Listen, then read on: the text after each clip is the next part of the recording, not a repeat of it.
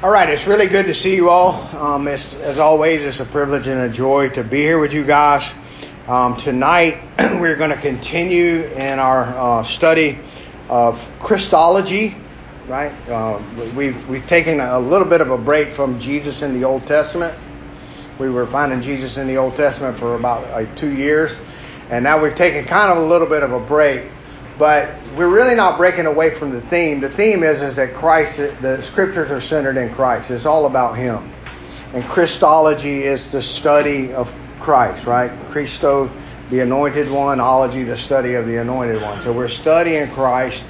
and if you guys remember, um, we were using a creed, uh, the 1689 London Baptist Confession of Faith. There's a lot of creeds out there. Any Lutherans in here, you would use the Augsburg Confession um, if you were Presbyterian, you would use the Westminster Confession of Faith. There's a lot of creeds out there. Um, uh, this guy was telling me here earlier. What's your first name? John. Josh. Yeah. yeah, Josh was telling me at his Methodist church, and I grew up my grandparents' Methodist church. We said the Apostles' Creed every week. I believe in God the Father Almighty, Maker of heaven and earth. And although the Apostles' Creed is not God inspired, it's not inspired by the Holy Spirit per se, like the words of Scripture are God, through the power of the Holy Spirit, Holy Spirit, assigned apostles and prophets and teachers to build up the church. And one of the ways that they would build up the, the church is by making these creedal statements. They would take the scriptures and they would make summary statements, short summary statements about something that the scriptures teach. So when we say, I believe in God the Father Almighty, maker of heaven and earth, and in Jesus Christ, his only Son, our Lord, uh, born of the uh, Virgin Mary, conceived the Holy Spirit, born of the Virgin Mary, suffered under Pontius Pilate, was crucified, dead, and buried. Uh, third day rose from dead. He ascended to heaven. He sits at the right hand of God the Father. From there he'll go, come to judge the quick and the dead. And what that is is that is a, a statement. Uh, it's a summary of the life of what Jesus did when in his earthly ministry.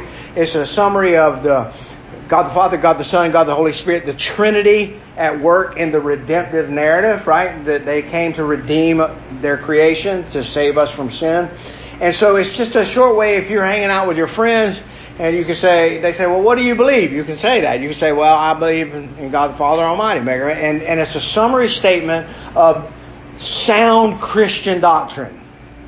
And the reason that they made these creedal statements is because there's constantly heresies creeping into the church.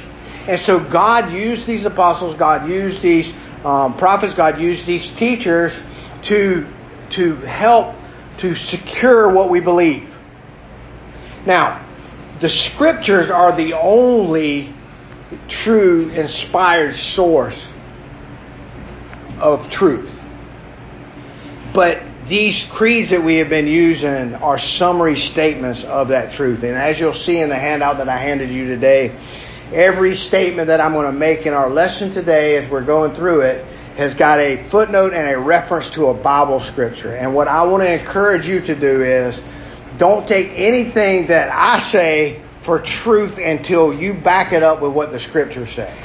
If what I say and what the scriptures say are not uh, in uh, harmony, then somebody's wrong, and I promise you it's me, not the scriptures. Amen? And it's the same for you. Right? Now, I'm going to bring up some statements today that are going to challenge you, that are going to force you to reckon with and reason with some things that you've been taught all of your life. But I wanted to challenge you and force you into the scriptures to find out what saith the Lord. Because all of us in this room are influenced by tradition. All of us in this room can be caught up in traditions of our religion that can cause us to err from the truth. As we studied the life of Christ, we saw that. The PhDs and the Pharisees and the Sadducees and the scribes, the, the most religious people in all of the world, took God's word and cloaked it in tradition and lost the effects of the truth. Then, when the very word of God stood before them, they rejected him. See, and you and I are very capable of doing that too. We're human beings and we err. And so, what I, uh, what I, the reason I bring this creedal statement up is because I think it does a, uh, a very good job of helping us to learn about Christology, Christ and to study Him. And so in the past, um, in this group, we uh, we had talked about some of the different things. Who remembers the three roles? Who remembers the three roles that Christ came to fulfill? Does anybody remember? Three roles that Jesus came to fulfill. One of them was the same as the role as Moses had. One of them was the same as the role Aaron had, and one of them was the same as the role of David. What was Moses? A prophet. So Jesus is the prophet. All of the other prophets speak of him. Right? Yeah. The second one would have been Aaron. What was Aaron? Priest. A priest. Jesus is our high priest. So not only is Jesus the prophet, he is the high priest. Now he couldn't be like Aaron because he was not a Levite. I, I don't know how people think that one day they're going to build that temple back over there in Israel and start offering animal sacrifice again, and Jesus is going to be in the midst of that because the reality is, is Jesus is from the tribe of Judah and he does not qualify to be in the temple doing anything. He's a high priest after the order of Melchizedek, a completely different priesthood. Okay?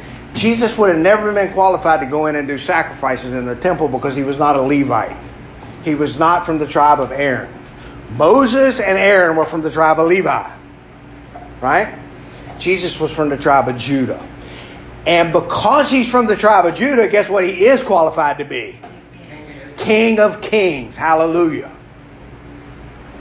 He's David's great great grandson. He's in the bloodline. He's qualified to be the king. And he is the king. He is ruling and reigning right now. He is the King of kings and Lord of lords. And right now in this wackadoo world that we live in that you think is falling apart all around you, Jesus is sitting on the throne and the angels are hailing him as King of kings and Lord of lords. And all of our forefathers that have died and gone on to heaven are doing the same thing. He is the king. So Jesus came to be a prophet, a priest, and a king. And we learned that in one of our classes a couple, like two months ago. Um, last time we were together, we talked about the fact that Jesus is the mediator. Jesus is the mediator. What is a mediator? It goes to Uh, goes between, right? Like a lawyer, kind of, right? An advocate, right? Between us and God. Jesus is 100% man, and Jesus is 100% God. And me and you can't figure that out because we're only 100% man or woman, right? Sons of Adam, daughter. We can't figure that out. That doesn't make sense to us because we're only 100%. Jesus is 200%. He's fully God, he's fully man. He had to be a man because he had to die in Adam's place. He had to be God because he had to come back from the dead. So Jesus is fully God and Jesus is fully man. And we learn because he is fully man and fully God, he is qualified to go to the Father on our behalf. He is a high priest. So as the prophet, he can speak to us the words of God so that we can know God and understand him.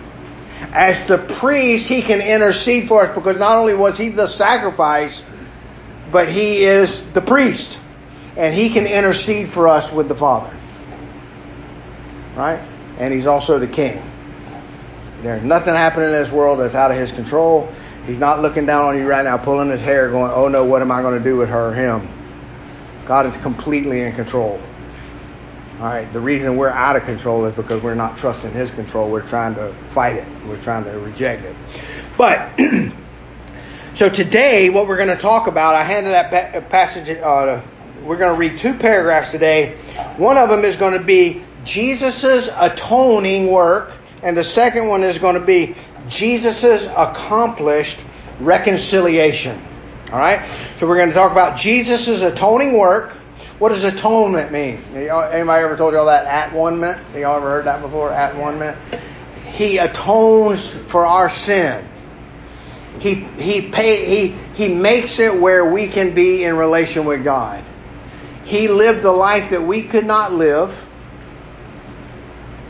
and died a death that we deserve so that we could have a life we could never earn. And it's all through his grace. So think about that if you're in this room today and you were born again, blood bought child of God, the reality is you're going to heaven and it's not because of anything that you do. Jesus lived the life that qualifies you for heaven. You didn't. He fulfilled the law. He did everything that his father willed of him. He completely followed and never fell. Sinless Son of God. So there's only one man in heaven today who is, deserves to be there Jesus. Okay? And when he died on that cross, it said, He who knew no sin became sin for us so that we might know the righteousness of God, right? So what did he do? He died on the cross, he became sin for us, and he died taking what? Our sin. He died and took our sin away.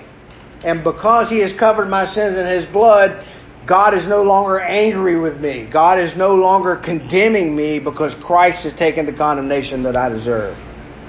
But not only that, when God made me aware of that, opened my heart, my ears, my mind, and my life to that reality and regenerated my heart and gave me the faith to believe in Him, not only did He take away my sins, but He imputed His righteousness to me. He shared His righteousness with me. So that when I go to heaven one day, it's going to be because of His goodness, not mine. If you're in this room today and you're depending on anything you've done to get you to heaven, you are in trouble. And that even includes raising your hand and walking down the aisle and asking Jesus into your heart. That may be an evidence that you are saved, but that is not what saves you. What saves you is the work of Jesus Christ on the cross. What saves you is the power of God's Word and His Holy Spirit regenerating your heart and saving you by a grace you could never earn or deserve. Amen? You see how that works? It's not how much faith you have that's going to get you to heaven. Because every one of us in this room knows we doubt every day. One doubt is enough to send you to hell forever. One doubt. That's the sin of unbelief. All right? So, I want you to turn with me really quickly. Let's look at a couple of passages of scripture before we read the paragraphs. First, I want you to turn to uh, Corinthians, the book of Corinthians. We're going to go to 1 Corinthians chapter 2. 1 Corinthians chapter 2.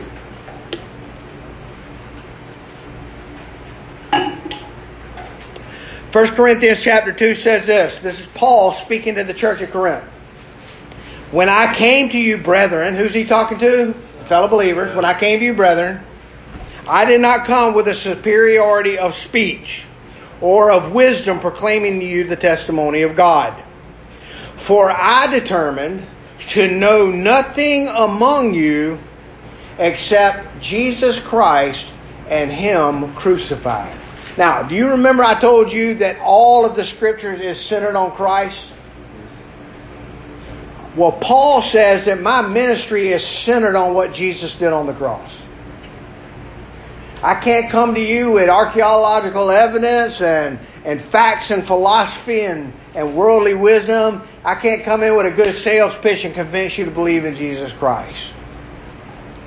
What he has commanded me to do is to tell you that you are a sinner and that you deserve hell, and Christ died on the cross to save sinners like you if you will turn from sin itself and turn to what Christ did on that cross for you, by taking your sin, He will not only take your sin away, but He will share His righteousness with you and give you the gift of eternal life.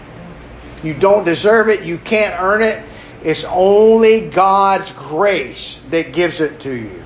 If you're in this room today and you know in your heart that you need that salvation, it's because God's grace is at work in your life. And whom He calls, He will never push away. If He calls you to Him, He will accept you. Right? And that's the fact. Salvation is not you accepting Jesus Christ. Salvation is Jesus Christ accepting you. And the proof that he accepted you is he said, Father, forgive them. They don't know what they're doing. And he poured his blood out on that cross and breathed his last breath for sinners like me and you. You see how that works? And that's what Paul's saying. The focus of my ministry is what Jesus did on that cross for me. I died with him on that. I'm crucified with Christ. It's no longer I that live, but Christ that lives in me, and the life that I now I live by the faith of the Son of God, who loved me and gave himself for me. You see? Right. And that was the focus of Paul's ministry was the, the cross. It was foolishness to the world. It was foolishness to the Greeks who were all full of Plato and philosophy and and and all kind of big fancy Gnostic, Gnosticism and knowledge and wisdom and worldly things. And it was foolishness to the Jews because the Jews were going about to establish a righteousness of their own through the law. You see? And the preaching of the cross is foolishness to both the Jews and the Gentiles. The preaching of the cross is foolishness to all of those who are perishing. And for me to sit up here with some soft music and get you all worked up into some emotional lather so that you'll come forward and give your heart to Jesus, that is not the cross. The cross is saying you deserve to be where He was. And He loved you and He died in your place. And if you don't turn from your sin and yourself and turn to what He did for you on the cross, you will die and bust hell wide open. He loves sinners like you, but if you die rejecting Him, He will, you will die with Him rejecting you. Repent, turn away from sin itself, and turn to what Christ did. And that's what Paul did. He focused on the cross. And so, if you can see, today's lesson is on Jesus' atoning work, the work that he did on the cross. This is what Paul focused on in his ministry, and this should be something that is important to both you and me. We should be able to go into the scriptures and read it and understand what, what it's all about. So let's do that. Now, I'm going to read this creedal statement to you, and then we're going to get into the scriptures to prove what the creedal statement says. It says this Jesus willingly accepted this office.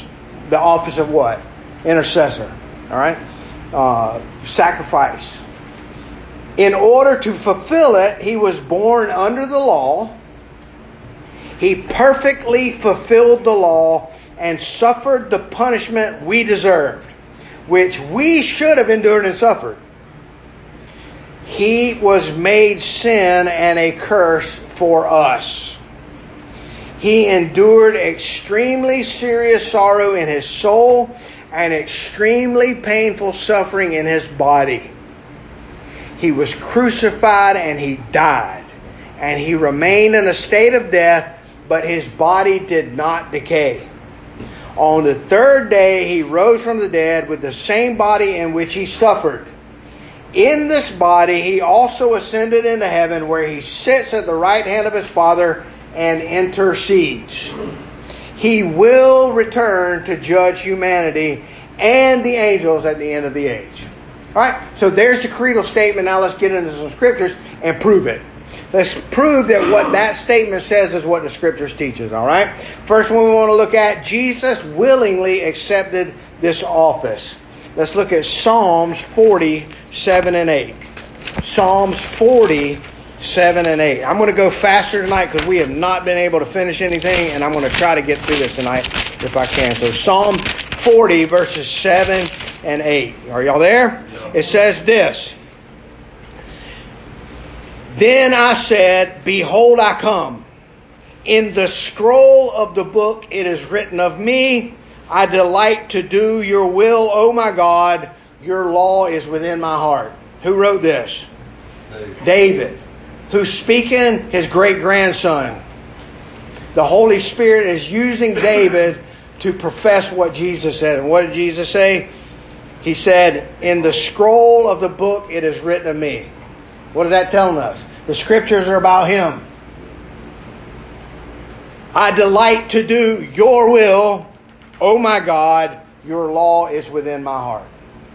All right? Who's he talking about? He's talking about Jesus. And think about this. I delight to do your will. We talked about this last time we were together. How do I know the will of God? How many of you ask, what is God's will for my life? Right? Y'all ask that all the time? Well, I got the answer for you. You ready? Here's the will of God for your life. To love the Lord your God with all your heart, your mind, your soul, your strength, and love your neighbor as you love yourself. That's God's will for you. It's not a good job. It's not uh, a fancy home. It's not a, a happy romantic marriage that lasts for 70 years. It's not four kids and, and a, a bank full of money. Some of those things may happen, but God's will, what does He desire of you? He desires obedience. He desires a heart that is willing to serve Him and live for Him, to be His slave. And a slave of God is the freest man walking the earth today. You're a slave to sin or you're a slave to God. And so, what is God's will for your life? To love the Lord your God with all your heart, your mind, your soul, your strength, and love your neighbor as you love yourself. On these two laws hang all of the laws and the, and the prophets, right? That's what he told the guy. All right, well, where do we learn those things? To love God and love our neighbor. The golden rule, do unto others as you would have done unto you. Where do we learn to love God and love our neighbor? In the scriptures. The Ten Commandments. You shall have no other gods before me. Uh, no idols. Don't take God's name in vain. Remember the Sabbath day and keep it holy. All those have to do with loving God. You want to know how to love God? Keep His commandments. No other gods before Him. No idols. Don't take His name in vain and remember the Sabbath day and keep holy. That's how you show that you love Him by walking obediently in those laws. Now you can say, wait a minute, we're not under the law anymore. You're not under the condemnation of the law. The law cannot condemn you if you're in Christ because Christ has already paid the punishment you deserve. But the law is the written will of God. And for you to say, oh, well, we're not under the law anymore. Next time somebody tells you that, smack them in the mouth and take their wallet. oh What are they going to do? They're going to get mad because what? You just stole from them. And I guarantee that law is written on their hearts when it's their wallet coming out of their pocket. You see? God's will is for you to love people and not steal from them. God's will is for you to love people, not cheat on their, their wives and their husbands. God's will is for you to, to honor your parents. God's will is for you to be truthful. God's will is for you not to covet other people's things. That's His will. And Jesus said, I delight to do your will because your law is written in my heart. You see? And so, what is this teaching us? It's teaching that all through the Old Testament it was written of Him coming. All right? Let's look at Hebrews 10 5 through 10. Hebrews 10 5 through 10.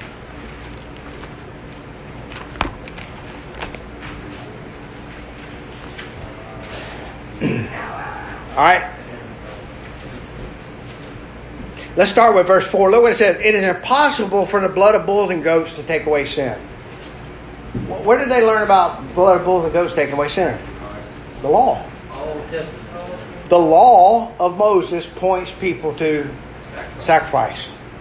But those goats and those bulls that all died, none of them ever took away a single sin because every year the priest had to come back and do it again. Every year he had, every week he had to keep coming back and doing it over and over and over again. Why? Because it wasn't doing anything. It was, it was an expression of a person's faith, but that shed blood from that bull was not saving anybody. All right. Now look what it says. Therefore, when he comes into the world, he said, "Sacrifice and offering you have not desired, but a body you have prepared for me." In whole burnt offering and sacrifice for sin you have taken no pleasure. Then I said, Behold, I have come in the scroll of the book it is written of me to do your will, O God. Is there an echo in the room? The writer of Hebrews is quoting Psalm 40 right here, is he not? Yeah. And look what it says next. After saying, Above sacrifice and offerings, whole burnt offerings and sacrifice for sin you have not desired, nor have you taken pleasure in them, which are offered according to the law. Then he said, Behold, I have come to do your will. He takes away the first in order to establish the second. Do you understand that? How did he establish the will of God? By coming and dying on the cross. He fulfilled the law. He did everything his father asked him to do. He walked in complete accordance with the law. That was God's will. And then God's will was for him to die on the cross. Right? He takes away the first in order to establish the second. Now, he did not take away the, the Ten Commandments, but there's other laws, is there not? There's the civil law, there's the, uh, the cultic law. When I say cult, the word cult, by the way, means worship, okay? So if you know somebody's in a cult, they're in a false worship system. But the cultist means worship. And the cultic laws were the laws of the book of Leviticus. If you open up the book of Leviticus and read it, that's the Jewish cultic laws. The things that God gave them to do in order to remember that they needed their sins atoned for. Okay? But look what it says here. In verse 9 Behold, I have come to do your will. He takes away the first in order to establish the second. By this will, we have been sanctified through the offering of the body of Jesus Christ once and for all. Every priest stands daily ministering and offering time after time the same sacrifices which can never take away sin.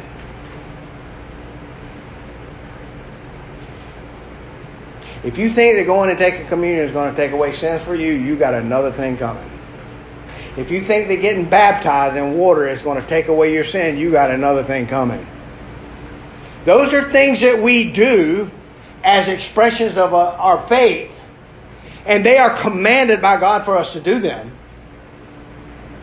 But they are nothing more than a picture of what Christ has already done for us. Amen? You see how that works? And what what Paul or whoever I think Paul wrote Hebrew, they argue about it, but I think he wrote it. What he's saying right here is this all of the blood and bulls and goats, none of that ever fixed it, anything. It was Jesus coming and doing the will of his Father and dying on that cross that has set us apart and sanctified us for salvation. And by that one sacrifice, one sacrifice, he has sanctified forever all of those who are in Christ. And having offered one sacrifice for sin for all times, he sat down at the right hand of God. Why did he sit down? It is finished. That's exactly right. There's nothing more for him to do. It's been, it is done. Paid in full. And all we have to do is turn from what we're doing and turn to what he has done. Turn from sin itself and turn to what Christ has done on the cross, his atoning work on that cross. Amen? Amen. And let's look at another statement. In order to fulfill it, he was born under the law. What does that mean, he was born under the law?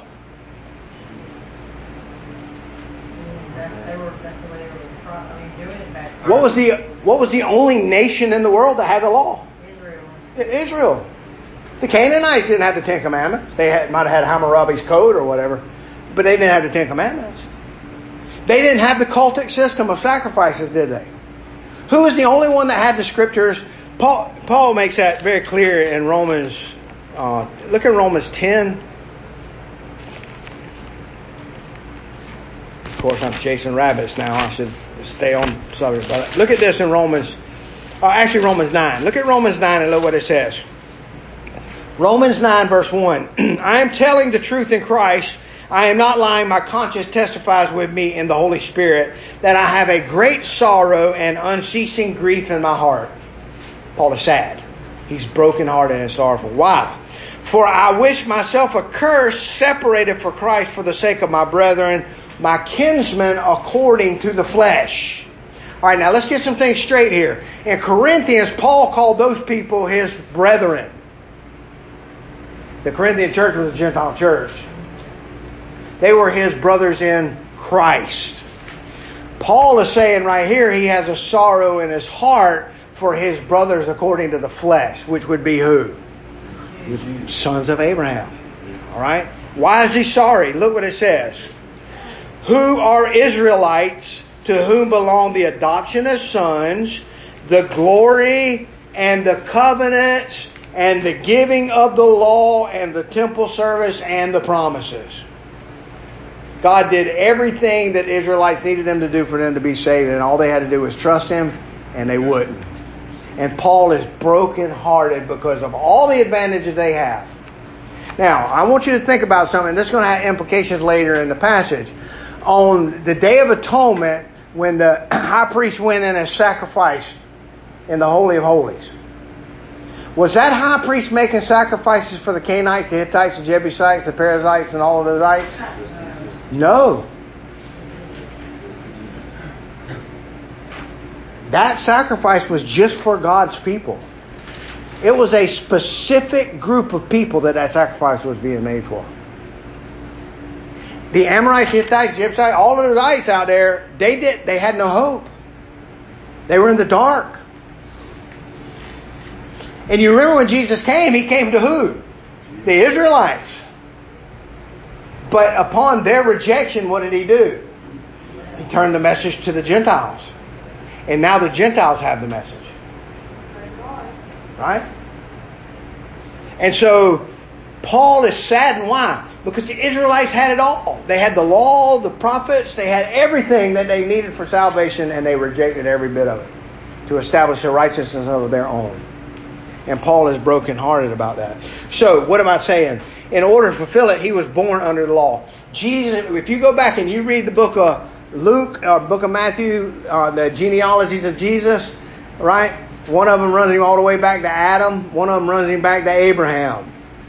Son of Abraham, son of Adam. Right? And it's all, and it's the tribe of Judah. Why? Because the tribe of Judah is where the king had to come from.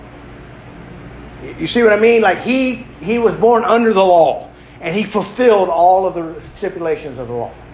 That's what that statement means. So he's born of the law. He perfectly fulfilled the law and suffered the punishment we deserve that we should have endured and suffered.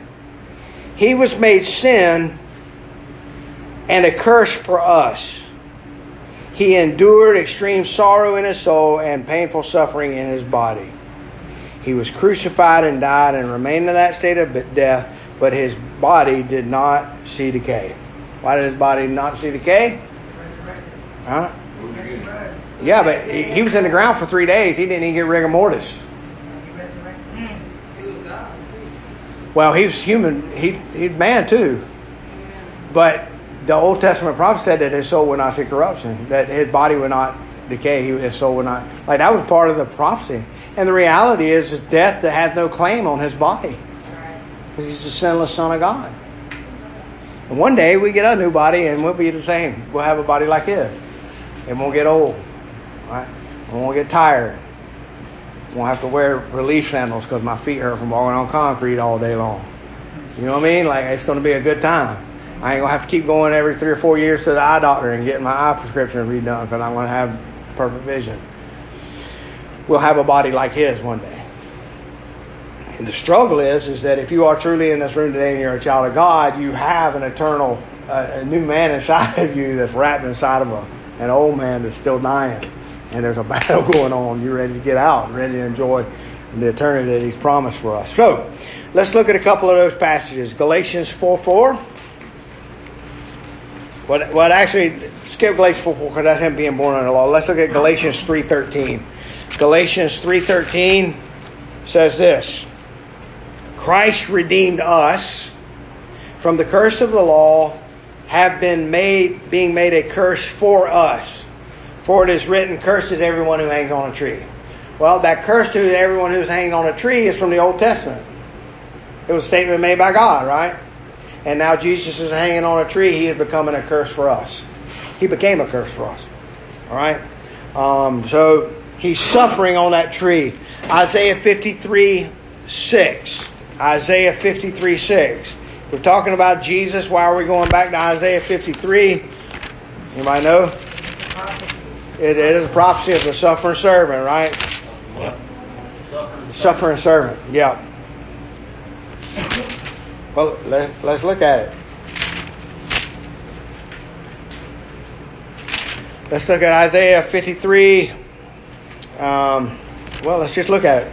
Starting in verse 1. Who has believed our message, and to whom has the, the arm of the Lord been revealed? For he grew up before him like a tender shoot, and like a root out of parched ground. He had no stately form or majesty that we would look upon him, nor appearance that we should be attracted to him.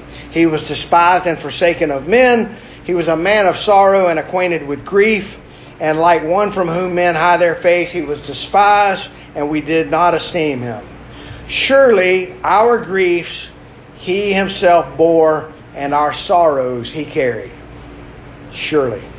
Yet we ourselves esteemed him stricken, smitten of God, and afflicted, but he was pierced through for our transgressions. He was crushed for our iniquities. The chastening of our well being fell upon him, and by his scourging we are healed. Some of y'all, by his stripes we are healed, right? That's not talking about your getting your limp taken care of. It's talking about the uh, by his stripes he healed us from our sin nature. He saved us from eternal damnation through sin. He was oppressed, he was afflicted, yet he did not open his mouth. Like a lamb that is led to a slaughter, and like a sheep that is silenced before its shears, he did not open his mouth. By oppression and judgment he was taken away. And as for his generation, who considered that he was cut off out of the land of the living, for the transgression of my people to whom the stroke was due. His grave was assigned with wicked men, yet he was with a rich man in his death, because he had done no violence, nor there was any deceit in his mouth. but the Lord was pleased to crush him, putting him to grief. If he would render himself as a guilt offering, he will see his offspring, he will prolong his days, and the good pleasure of the Lord will prosper in his hand. As a result of the anguish of his soul, he will see it and be satisfied by his knowledge. The righteous one, my servant, will justify the many. Amen. All right. Now, what's amazing about that? This was written 700 years before Jesus was ever born, telling them what their Messiah was going to look like, and it was basically saying he's going to die on a cross, he's going to be beaten and stricken, right? He's going to be buried with a rich man in his death. Where did where was Jesus buried? In Lazarus' tomb. Uh, remember? Yes. Uh, not Lazarus' tomb, in uh, Nicod- it was Nicodemus and what was the guy's name? Arimathea. Arimathea. Joseph Arimathea was a rich man. Remember, he had 150 pounds of spices that they prepared Jesus' body with. But he was buried in a rich man's tomb. And so all of this is all prophesied and tells us uh, what Jesus would do when he comes. He was put to grief. He suffered for us. And that's very important for us to remember. All right? The third day he arose from the dead with the same body that he suffered. In this body he also ascended in heaven. Now, um, there's a lot of people. There's a there's a group of people. There's several false religions out there that teach that Jesus is an angel or that Jesus is a spirit. Right? The Muslims believe that the body that was nailed to the cross was a, was a spirit, and that Jesus in his real body was sitting up on the side of a mountain watching them crucify his spirit and laughing about it. That's what they believe. The Jehovah Witnesses believe that Jesus is Michael the archangel. Now the problem with that is, is without the shedding of blood, there can be no forgiveness, remission of sin. Blood has to be shed so that sins can be remitted, right? And angels don't bleed. It's just that simple. Spirits don't bleed, they don't have blood. So Jesus poured his blood out on that cross, and it was his physical body that was buried in that grave. It was his physical body that rose from the grave, and it was his physical body that ascended into heaven. And it's his physical body that is sitting on the throne right now in heaven. And when he comes back down here, he will physically come back and appear. Right? That's very important. And as you see, this creedal statement is making sure that we understand how important it is that he came in body, that he was a, a man, he was a son of Adam. He was a physical man who died a physical death, suffered a spiritual death and a physical death uh, on that cross uh, for us. He took what we deserve so that we could have what he, he could give. And that's his righteousness. All right, so we're going to try to finish up. Um, let's go ahead and look at Jesus' accomplished reconciliation. Now, this is the part I told you I was going to challenge you on. What does it mean to say that Jesus accomplished reconciliation?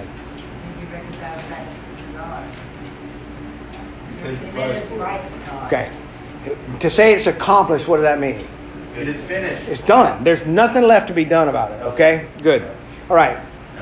Now, this is the part that's going to challenge you. Um, so it says the price of redemption was not actually paid by Christ until after his incarnation. All right, so what does that mean? That means all the people in the Old Testament, the price was not uh, paid until he actually came in his physical body and died on the cross. Uh, but actually, I'm, I'm, that's next week's lesson. That's Friday's lesson. We're getting to that Friday. I, I read ahead. God, my bad. That's sick. Look at five by his perfect obedience and the sacrifice of himself which he offered up to God through the eternal Spirit, the Lord Jesus has, and this is three things that we're going to see. Number one, he has fully satisfied the justice of God. What does that mean to say that he has fully satisfied the justice of God? Happy with what he's done. All requirements have been fulfilled. All requirements have been fulfilled. Okay. All right. Why are people burning in hell today? They're not saved. They didn't turn Didn't accept Jesus. What is the purpose of hell? The The resting holding place. place. It's a place of eternal torment. What, what is the purpose of it? Why would God send somebody to hell? To uh, be done with you, to consume you. Because you didn't follow his will. It's His justice. Yeah. They're paying. You do the crime, you do the time. And the crime of sin is an eternal punishment. Why are they burning in hell? Because they are paying for their sins. Amen? Is that true? Is there anybody here that disagrees with the fact that the reason people are in hell is because God's justice is on display? They are being punished for what they've done. Now, how many people deserve hell? Every one of us. All of us, me and you too. It should not make us happy and delighted that uh, people are there because, but for the grace of God, there go I. That's right. All right? How many people deserve to be in heaven? None of us. Nobody. Nobody. Why are they there? Grace. God's grace. Because salvation is a gift from God. It's a gracious gift. Okay? There's not going to be one person in heaven that can brag and say, I deserve to be here. Every person in heaven except Jesus can say, I deserve to be in hell. Is that a fair statement? Would y'all all agree with that? Yes. Okay. To say that Jesus' work on the cross fully satisfied the justice of God means that for those he died for, Jesus has already t- taken the eternal hell they deserve. You see what? See how it, it, God's justice has been satisfied. If Jesus dies on the cross for you, then his father took the wrath you deserve and poured it on his son so that you could escape.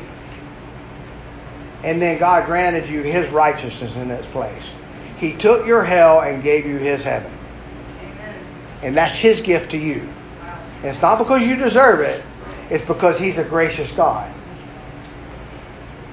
On the last day, on judgment day, everybody, every man will stand before God.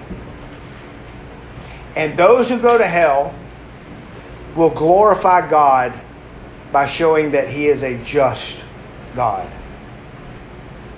Everyone that goes to heaven will glorify God by showing that he's a merciful God. Fair enough? Are you with me? Every person that's going to be in hell is there because God is a just God and they deserve it. Every person that's going to be in heaven is there because God is a gracious God and He sent His Son to save them. Who gets to decide that? God. God. He's the creator. He's the one that created you. He can do with you what He wishes. He's God. You are creation. He is creator. Is there anybody that will be in hell that can point a finger at God and say, This is not fair? I don't deserve this? No. No. Is there anybody going to be in heaven that said, This is, is fair? I do deserve this? No. No. So, in the end, when the whole thing is played out, God is going to be glorified in His justice and God is going to be glorified in His mercy. The message is preached to you and I because you and I do not know who He died to save. We don't know. That's the Son. That's between the Father, and the Son, and the Holy Spirit. But what I can tell you is this: that He died on a cross to save sinners like me and you. And if you will turn from your sin and turn to Him, He will receive you based on what His Son Jesus did on that cross, and He will forgive you and He will give you eternal life this very moment. And it's not because you're good. It's not because you deserve it. It's not because you're a recovering alcoholic. It's not because your mommy or your daddy abused you when you was a kid. It's because he is a loving God that takes broken people and saves them from their brokenness. Amen. He died on that cross to take all of that suffering and pain away. And if you decide that you want to hold on to it and keep it for yourself, you'll carry it eternally. Let it go. Give it to Christ. And if you know what I'm telling you is true, it's because He died for you and He's calling you to it and He wants you to trust Him. You see how that works? So, who am I supposed to share the gospel with? Everyone. Everybody. Why? Because it's through the preaching of the word and the power of the Holy Spirit that God draws his people out. That's how God works. It's through the preached word and the power of the Holy Spirit that God draws the people to himself. All right? We got a couple more minutes. Look what he says here. So, number one, are we clear on that? That Jesus' death on the cross fully satisfied God's justice. Can we say amen to that? Is that a biblical fact? All right. Next, number two. That sacrifice on that cross obtained reconciliation. It reconciled the people to God the Father. Amen? Yes. Got Because if not, we would all be dead by now. That's exactly right. All right, look what he says next. and purchased an everlasting inheritance in the kingdom of heaven for everyone whom the Father has given to Jesus. All right, now this is where I, I'm going to challenge you because this I grew up teaching this. Jesus died to save every person. When he, Jesus died on the cross, he paid for the sins of every man and woman that's ever lived, every sin that they've ever committed. Jesus died for all the world. He died for every person, and he died for every sin. I'm sure that that's what you've been taught. That's what I've been taught all my life. Is it true? If Jesus' death on the cross fully satisfied the justice of God, and Jesus paid for every sin of every person that's ever lived, then what's the problem? It's us. We're the problem. We're the problem. Unbelief. If Jesus died for every person, if Jesus died for every person that's ever lived and paid for every single sin that they've ever committed, then how many people's sins are covered through Jesus' death on the cross? Everyone. Everyone. Everyone. There'd be no one in hell. Then that means that the people that are in hell today are paying for something that Jesus paid for. All. So there'll be no purpose of anything. We can just do what we want to, right? Are, are you are you following the logic in that? I want you to think about what's happening. I know this is going to challenge you and push you because it challenged and pushed me. And for about ten years, I had to struggle through the scriptures to figure out what happened. If He paid for every sin of every person that ever lived, then every person that ever lived has been forgiven for all of their sin, and nobody can go to hell.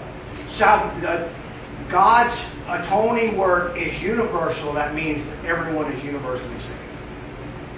He died for the sins, but you have to receive it. Okay. Right. Now, so if a person goes to hell, what you're saying is the reason they go to hell is because they did not receive They it. did not receive Okay. it.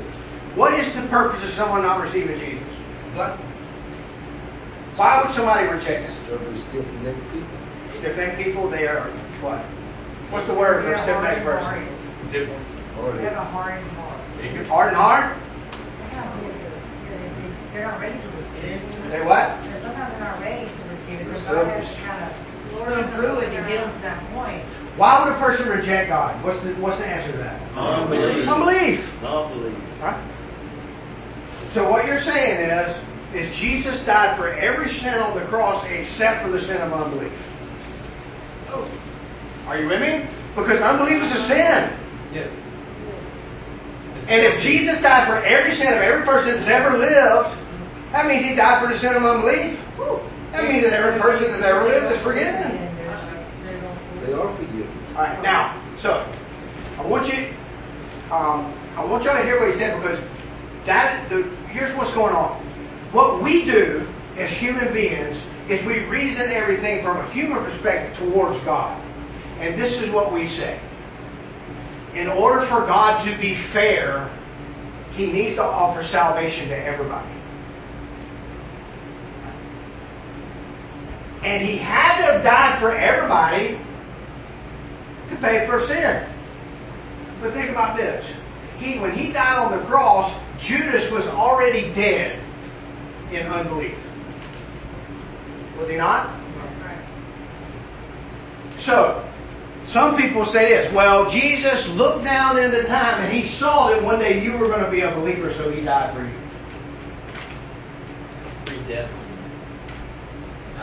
in a sense. So watch what I, watch what we're saying. Free. Jesus, when he was hanging on the cross, died for every person that was ever going to believe on Okay? So what we're basing Jesus' death on that cross on is not the Father's will, but on the wills of men. Amen. See, God looked down into the future and saw that you would willingly believe him one day, so he loved you and he died for you to save you. So what was that sacrifice based on? Your will. What you want. See how it works? That's why he gives us a free will. That's my word. I'm sorry, this is blowing my mind right now. I, I wanted to. I want to challenge you because here's the reality. The reality is, is that Jesus died to save a people. Look at what that statement says, and then we're going to look at John 6 again. We looked at last week. Look what it says. He purchased an everlasting inheritance in the kingdom of heaven, heaven for everyone whom the Father gave to him. Which were all the believers. Yes. All right. So go back to go look at John 6.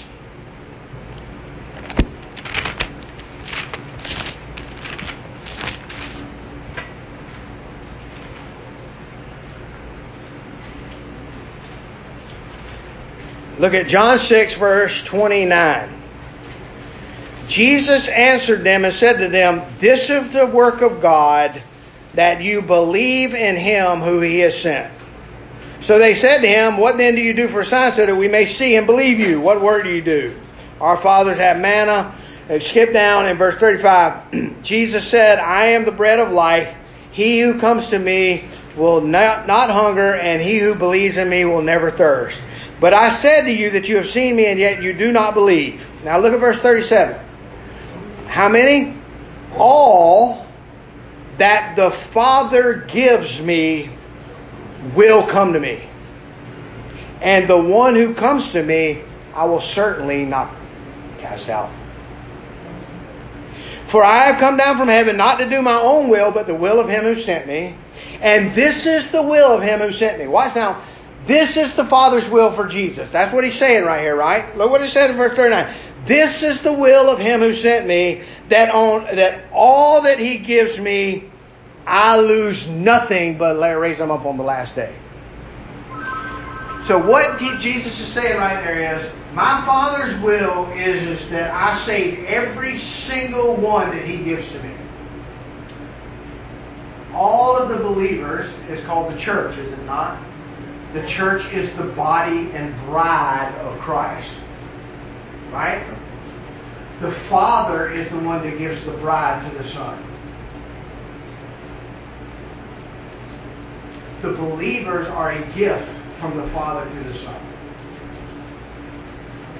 So, what is God's will for all believers? That they all be saved, that not one be lost. That's His will, that none be lost.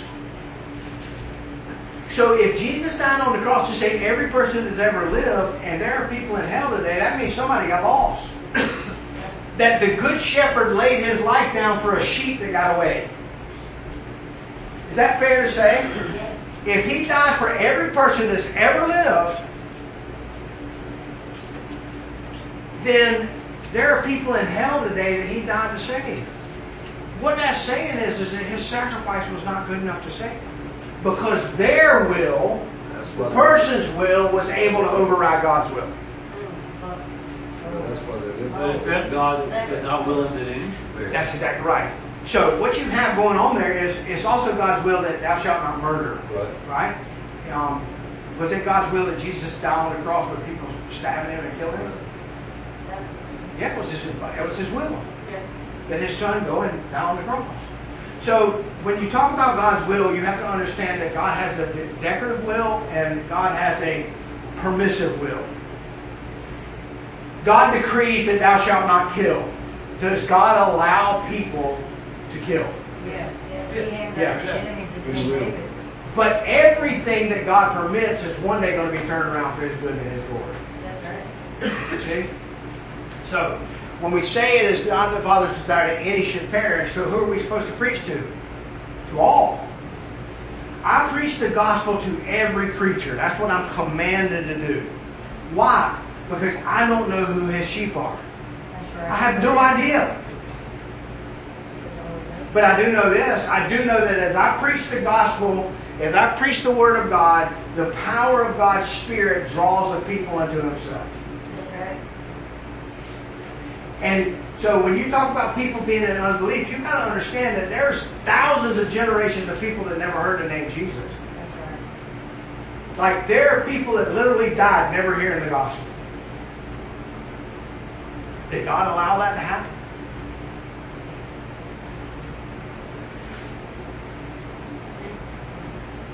See, we say it's not fair. God, God has to be fair. He has to offer salvation to everybody, or He's not fair. No. Fair is everybody goes to hell. Right. That's fair.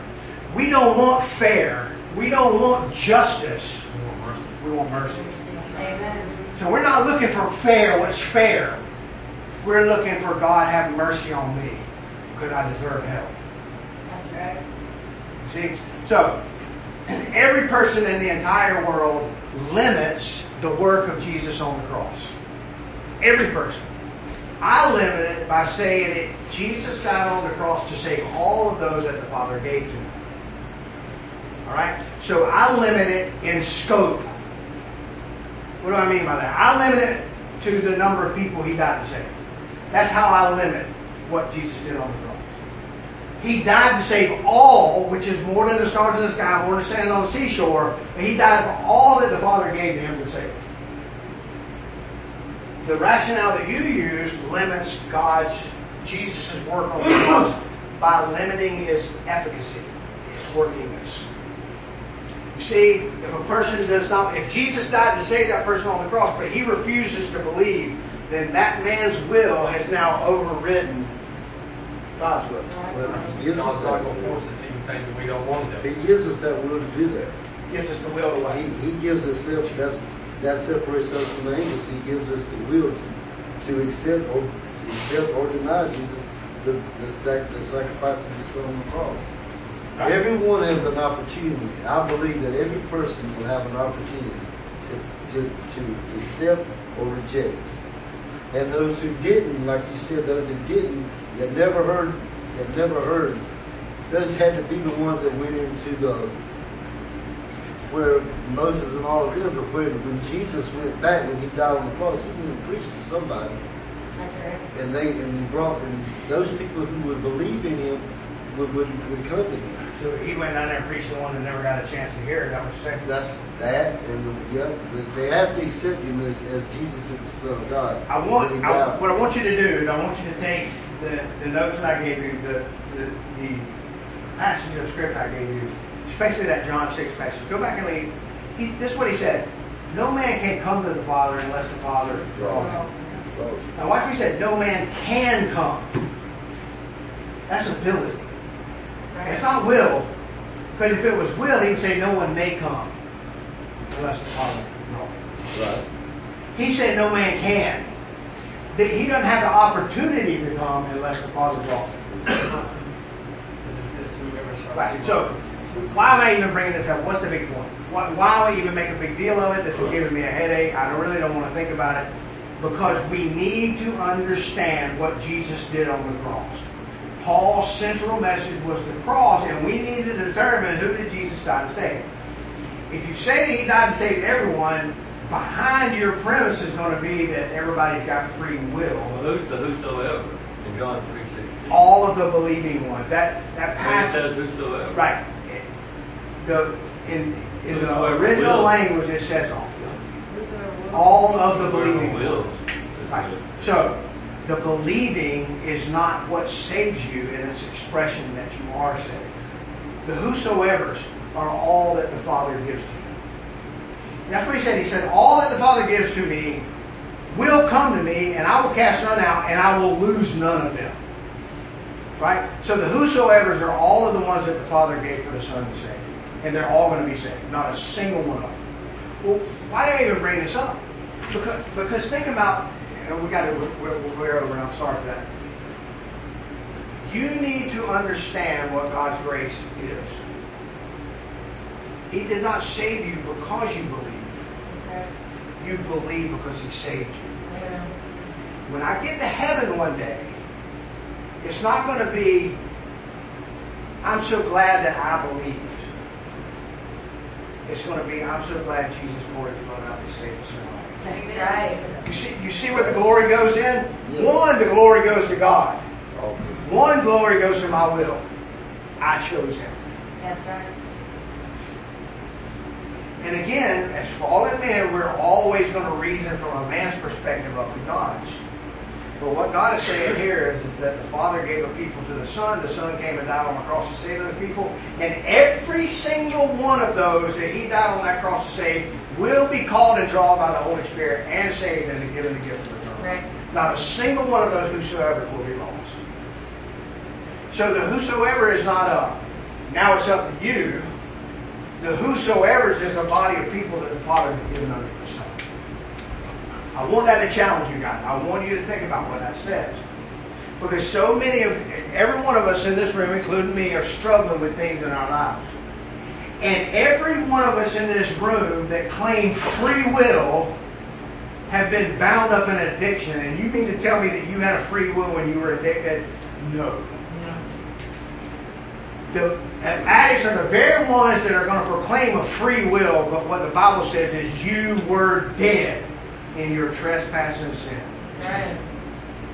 Walking according to the course of this world, walking according to the principality, and you you had no, you were dead. Amen. But God, who's rich in mercy, even when we were dead, made us alive together. You see who gets the credit then?